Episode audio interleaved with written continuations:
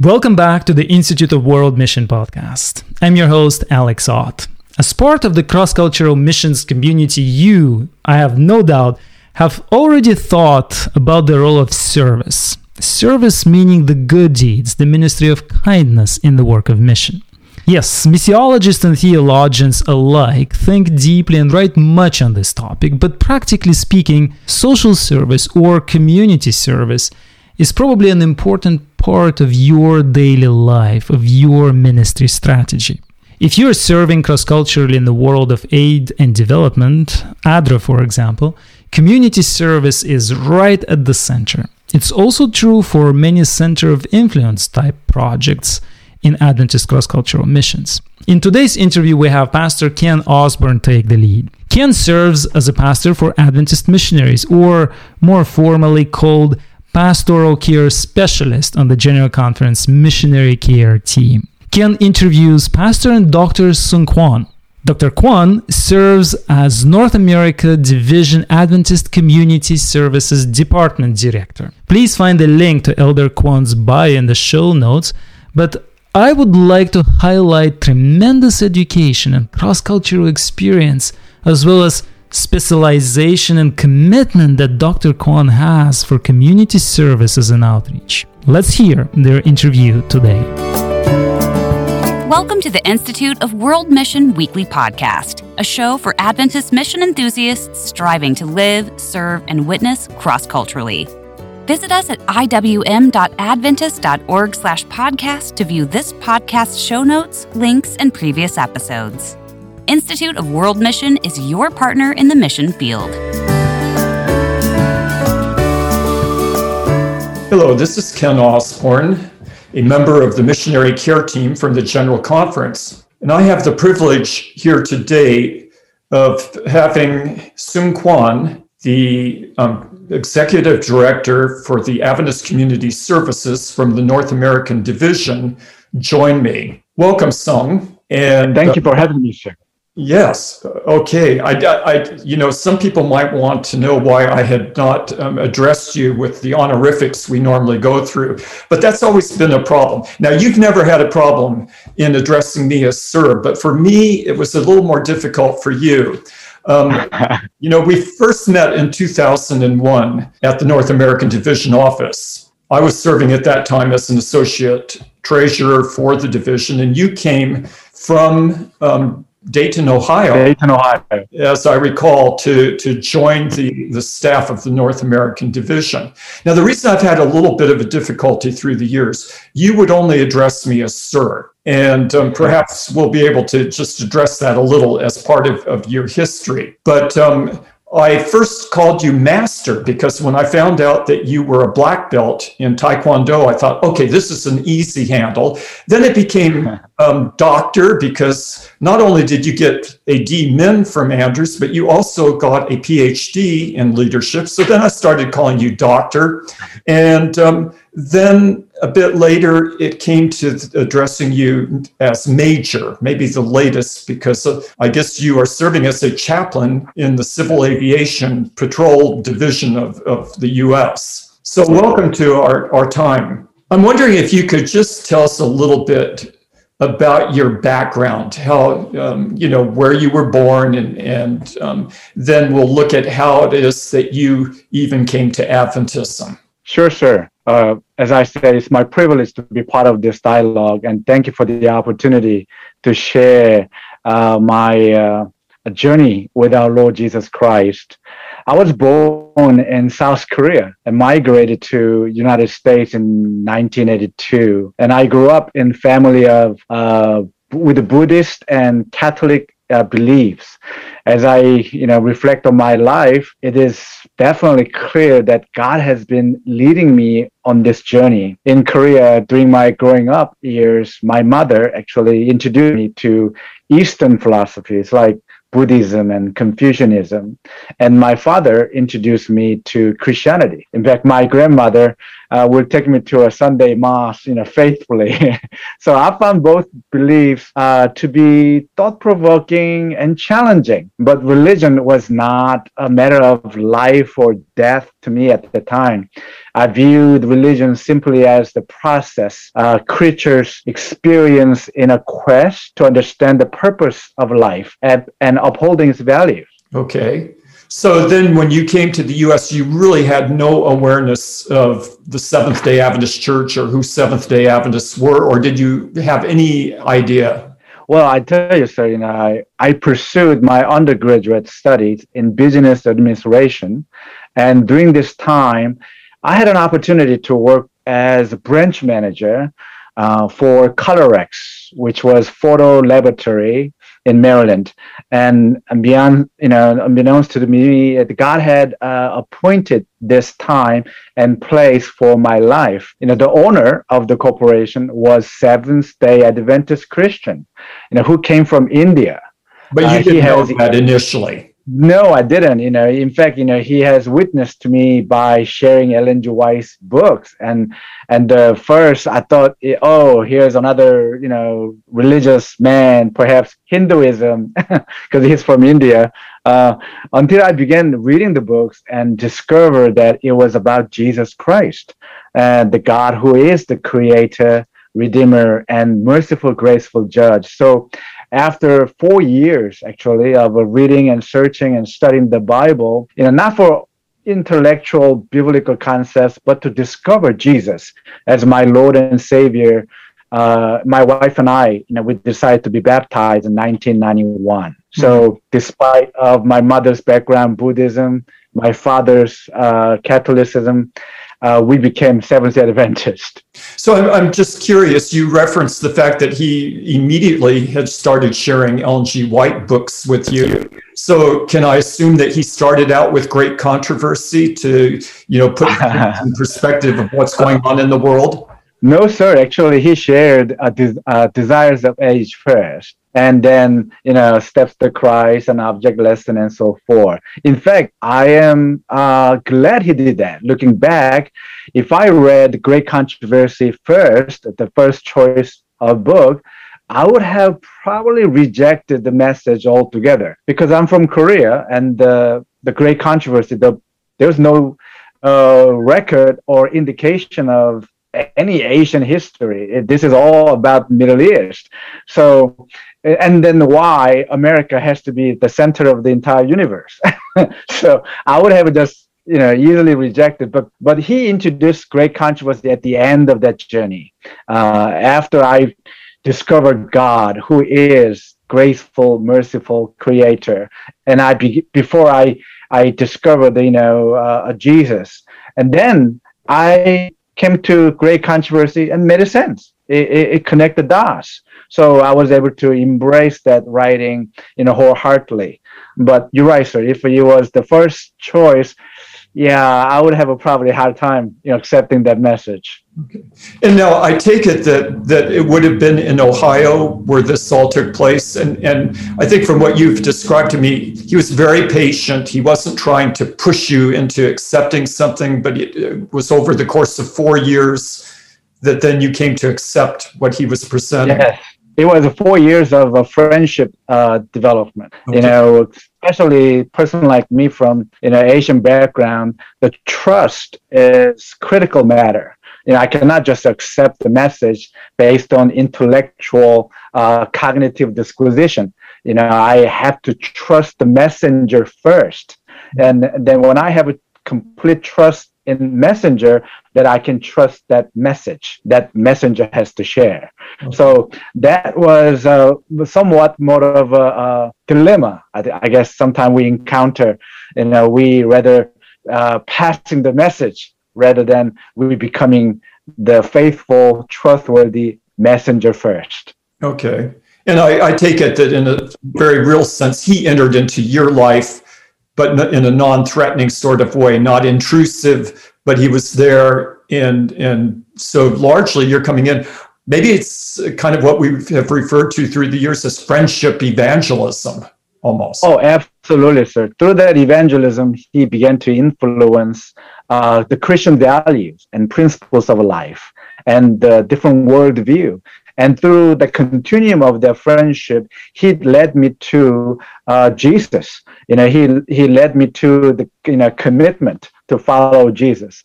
But he is still, you know, uh, uh, part of my life, the, the, whole journey. And you know, sometimes after we baptize individuals, we move on to another person as like a next project. But no, it, this this has been a lifelong friendship, the journey. Even today, we interact and uh, we we we meet and and uh, uh, share uh, our beliefs and and how we are growing in grace. And so, yeah, I believe that life on life evangelism is truly based on uh, individuals becoming friends and, right. and uh, trusting each other. Now, I'm curious because you indicated, I believe, that you said you were baptized, was it 1991? Yes, sir. Correct. Okay. And 10 years later, you came to the division uh, office, the North American Division office, to take on the whole community service um, ministry of the division or that point of emphasis. So I'm curious, what happened during that 10 year period from when you were infant in the Adventist church till you come to the, the division office? how it is that community services kind of entered into the picture. Well, after my baptism, you know, with much prayer and, and seeking God's will, uh, it became clear to my wife and I that God was calling me, uh, calling us into His ministry. So we decided to study uh, theology. So I went to Washington Adventist University, formerly known as Columbia Union College, where I graduated yeah, where I graduated in 1993. And after uh, receiving a few offers from local conference to serve as youth ministry uh, in a pastor position, God revealed his plan to me. It was to work in Adventist community services, a ministry I had never considered the North American Division ACS director at that time, Elder Monte Sahlin, you know, Earth offered me an opportunity to serve in Dayton, Ohio. Uh, it was um, it was to initiate an innovative community outreach ministry called Good Neighbor House. It was the first one of its kind in the Adventist church at that time. The ministry is supported by two conferences, uh, the Ohio Conference and Allegheny West Conference, and eight churches and Kettering Medical Center. So situated in a very diverse uh, community with the subcultures within cultures, you know, black and white uh, issues and conflicts and challenges.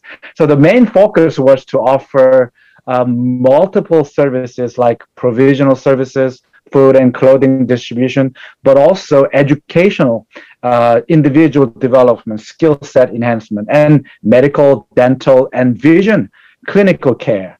So I that experience in Good Neighbor House, eight years in Dayton, Ohio, was the foundation that God has uh, equipped me and and uh, developed me uh, as a d- director of uh, ACS ministry in North American Division. So I guess maybe um, a question we could ask is, what is the purpose for Adventist Community Services or an ACS type of approach?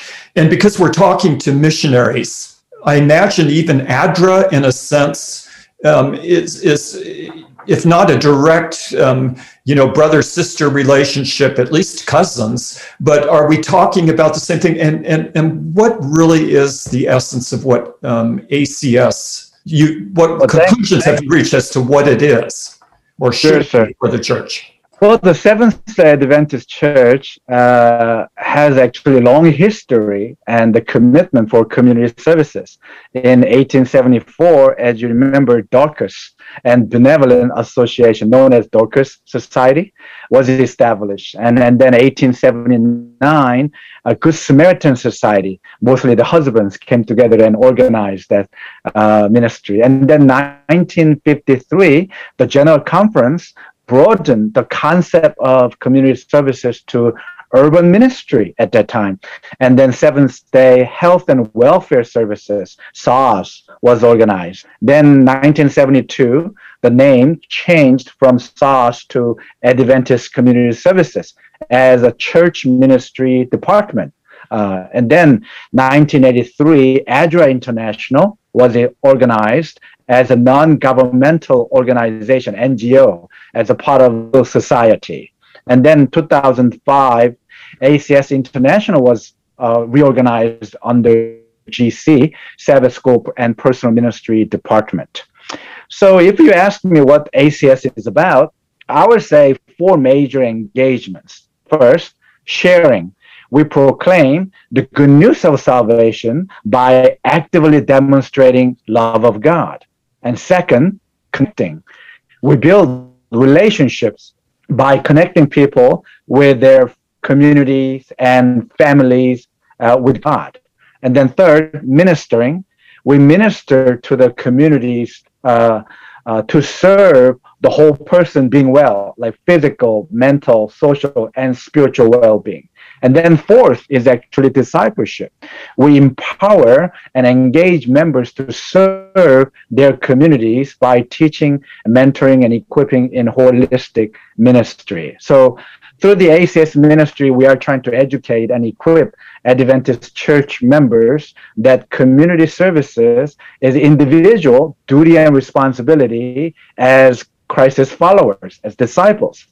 So we should not, you know, institutionalize our uh, personal duty and responsibility, but to fulfill, you know, uh, our calling, our commission, our command to serve God and serve God's people. So, are you trying to and, tell me, in effect, that that you know ACS or ADRA and the like, it's far more than just good PR, a, a PR effort of the church just to put you know fly the flag out in front of of the communities we're part of, but not necessarily really becoming integrated into those communities as much as you know. Absolutely, sir. Absolutely. In in fact, Jesus said in Matthew five sixteen in the same way, let your light shine before others, that they may see your good deeds and glorify your Father in heaven. Uh, that, that was the reason why the ADRA was established. It's, ADRA is church owned and operate non-governmental organization, as I said, NGO, a civil society that works at global level, uh, sponsored by the Seventh Adventist Church to provide international disaster response and a development. But ACS is organized as a church uh, ministry department, such as youth ministry, health ministry, family ministry, and so forth. So uh, it's not either or, it's it, both. Uh, there's a place and time for ADRA and ACS. Um, so, I mean, through this community outreach engagement, we are relating uh, to one another in our communities uh, in a way that we are glorifying God. Uh, so, I mean, that is like a privilege. That is the sacred trust uh, that God has, you know, blessed us with it. So community outreach ministry is not an option. It's not an activity of the church, but a mission of our God. Do you, do you ever face, you know, individuals in our own community of faith who, who in effect, and maybe this is a little unique to Adventists, but who in effect would say, you know, all you're advocating for is the social gospel. And when we use that term social gospel, I think some people get very kind of uncomfortable, like somehow we are um, watering down the, the pure gospel, you know, the, the, the message that we have to give. And like this other is, is going to endanger the credibility of, of our witness. So what do you say to people who, who view it all as just, well, be, you know, social gospel? Mm, we're not sure about that. Well, every time I go to workers' meeting and the camp meetings, I do encounter with that uh, sincere question, sir, and and I hear their concern. In fact, you know, early 1900s, evangelical Christians have created this dichotomous model of evangelical gospel uh, versus social gospel and have compartmentalized the Christian engagements. But John Stott wrote uh, in his book, he that Jesus, the words and deeds belong to each other. The words interpreting the deeds and the deeds embodying the words. He did not only announce the good news of the kingdom, he performed visible signs of the kingdom. So, in my humble opinion, if anything is clear in Jesus, it is that the announcement and demonstration of a kingdom are at the very core of his message and life. It is both words and deeds, not either or, both tangible and intangible. So that church will be sign of salvation, tangibly, recognizably, visibly, as a foretaste of the kingdom of God. Now, you know, I have in my hand here a, a book that um, was, uh, I think, published by Pacific Press maybe a couple of years ago. Um, you're the author of the book, and the title is Burst the Bubble Finding Your Passion for Community Outreach. And I, I love the cover of the book. Um, if anyone were watching this in a video format, they would see a picture of a church, a very traditional um, American church with the steeple and all, probably out in the country. But very creatively, there is a bubble around the church. I wonder if you could tell us why you chose that title, Burst the Bubble, and what are the bubbles that, that you're looking at when you wrote this book? Well, you know, I give credit credit to uh, Pacific Press, uh, their marketing team, a very creative uh, image and whatnot. You know, my, my first choice was Jesus A Sushi, but uh, they didn't like that title. Why? yes, but um, it, it, in my humble opinion, that uh, we we have to change change the question so in order to change the result, you know, I believe that church cannot, you know, be confined or limited in just worship program. Church is not just place and time where we meet for weekly appointment. And nor is the church only about keeping the traditions and maintaining the status quo. In fact, you know, I believe that we must plant our feet onto tradition, but then grow out of it. We have to grow out of our own tradition. If we do not expand beyond our own traditions, we will be ineffective and inefficient. So we have to change our conversations instead of asking how big is your church or you know what is your worship attendance like, you know how many. We should begin to ask what is our church's collective impact in our community. Mm-hmm. And are we making a difference in people's lives? are we making a difference in our community? You know, you know I, I, when, found in your book, I, I, like the way you expressed it. If I can just do a, a one or two quotes, you said perhaps we should stop asking ourselves, what can we do to bring people into our churches? Instead, we should ask, what is God up to in this neighborhood? And what are the ways we need to change in order to engage the people in our community who no longer consider church a part of their lives? Absolutely, sir. That's the reason why instead of asking, how can we become the best church in the community? Instead of that kind of question, we should begin to ask, how can we be the best church for our our community with our community. And when we begin to do that and asking that question, I believe heaven will be more populated with the people from every nation, tribe, race, language, or you name it. So where there is a change, uh, there will be greater hope for the future of our faith. And that's the reason why in the book I mentioned five uh, major changes that we need to consider. Number one, changing the culture of self-serving uh, churchianity to other-serving Christianity. Mm-hmm. And second, shifting the focus from church-based ministry to community-based ministry. And third, transitioning from attractional church to missional church movement. And then fourth, uh, measuring the effectiveness of ministry through long-term sustainable community development and strategic engagement. And the last,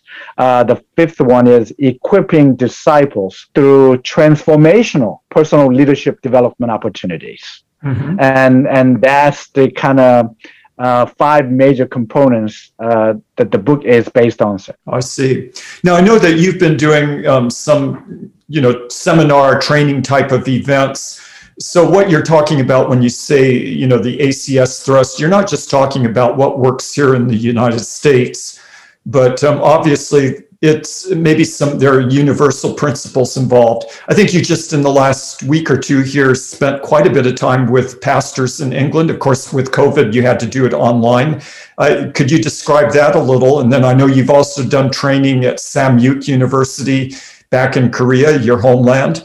Um, no, yes, sir. I you know, it's been my privilege to uh, torture pastors and church members in the Europe, both uh, TED and EUD, and then uh, Northern Pacific uh, uh, Asia divisions and Southern Asia, and in fact Africa, and it's it's been a just amazing uh, privilege to share my kimchi theology with them, and and I I share I, I uh, you know I share with them that their church properties. Just give you examples that their church properties are not their presence in the community, rather their engagement in the community is their true community presence. So I, I challenge my colleagues all over the world, instead of asking people to come and see what we have to offer, I ask them to change the question. We need to begin to ask, what are we known for in our communities? How are we relating to one another and, and to our community? How have we positioned ourselves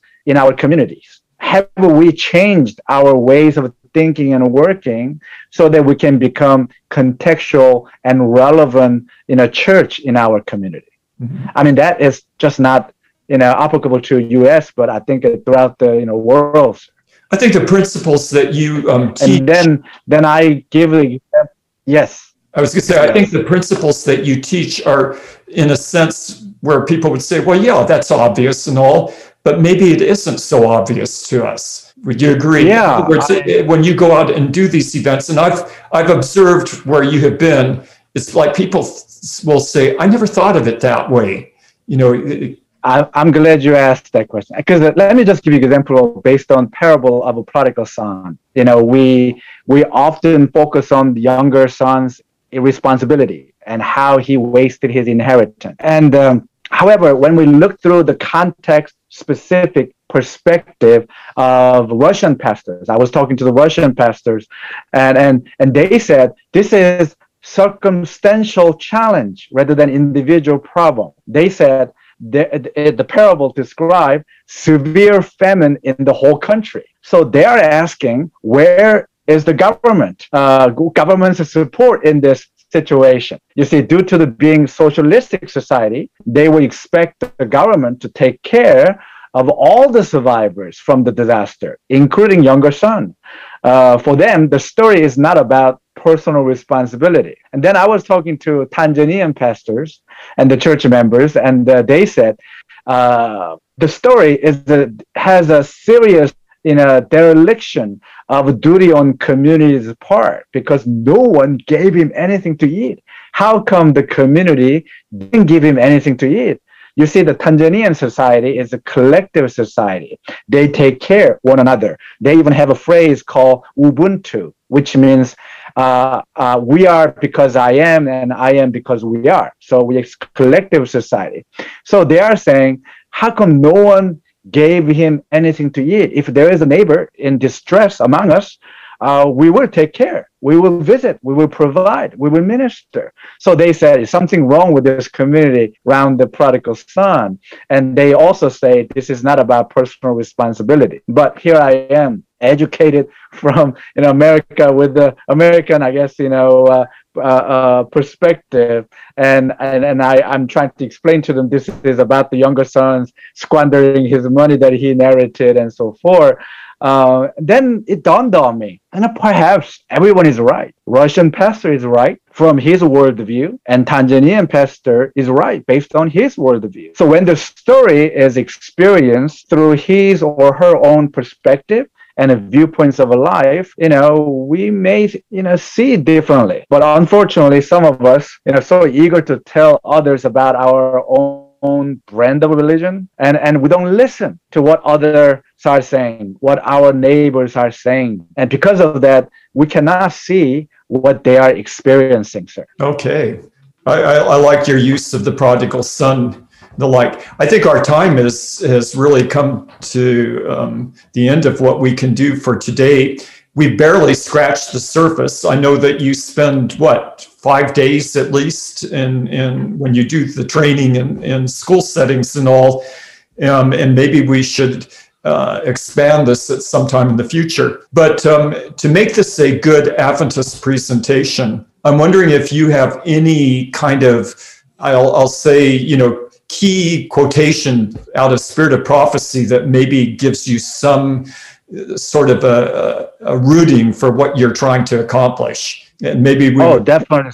Yeah, in fact, before I introduce Ellen Rice, uh, my favorite, one of my favorite quotation. Just allow me to say, uh, Luke chapter four, verse eighteen and nineteen, which is you know referencing Isaiah sixty one, verse one and two. To me, this is a messianic missional statement. You know, Jesus said, The Spirit of the Lord is on me because He has anointed me to preach good news to the poor. He has sent me to proclaim freedom for the prisoners and recovery of sight for the blind, to release the oppressed, to proclaim the year of the Lord's favor. So Jesus proclaimed the good news of salvation and has ministered to the people who are in need, physically, mentally, socially, and spiritually. As missional engagement, uh, we as uh, God's followers, you know, the disciples, must focus on. And then, you know, Ellen G. White actually says that in uh, Ministry of Healing, page 144, uh, there is need of coming closer to the people by personal effort. If less time were given to sermonizing and more time were spent in personal ministry, greater result would be seen. The poor are to be relieved, the sick cared for, the sorrowing and the bereaved comforted, the ignorant instructed, the inexperienced counseled. We are to weep with those that weep and rejoice with those that rejoice, accompanied by the power of persuasion, power of prayer, and the power of love of God. This work will not, cannot be without fruit. I mm think that's a beautiful message. Right. I think what you probably have reminded all of us who would have listened to this podcast today is that Adventist Community Services, not as the institution, but as the function within the church, is not something where we just pick and choose, oh, maybe I'll become a part of that. Um, I'll go out on some particular mission in the name of, of ACS, but rather it's a way of life, I think, that you are trying to instill in each and every person. Privilege we all have of being a part of the ministry um, that you just summarized with that beautiful statement from Ministry of Healing. So I want to thank you, um, Sun Kwon, Major, I'll call you today, um, for your for your contribution or your participation. And we wish you God's blessing as you continue to serve in the important uh, ministry there of ACS. Thank you very much. Thank you again, sir, for this opportunity to share. Thank you. To conclude, I'd like to highlight again that you can find the link to Dr. Kwon's book in the show notes. Its title again Burst the Bubble Finding Your Passion for Community Outreach. As missionaries, this is a very likely place for us to find a way to be a legitimate part of our host communities. It's following the Jesus method that counts. Please don't forget to see the upcoming webinars page on the IWM website. Alongside with our webinars plan, we are preparing special workshops for the global virtual camp meeting coming up our way. If you haven't heard about it yet, stay tuned for the upcoming podcast episodes. I'll tell you much more. My name is Alex Ott, and I'm looking forward to seeing you next week.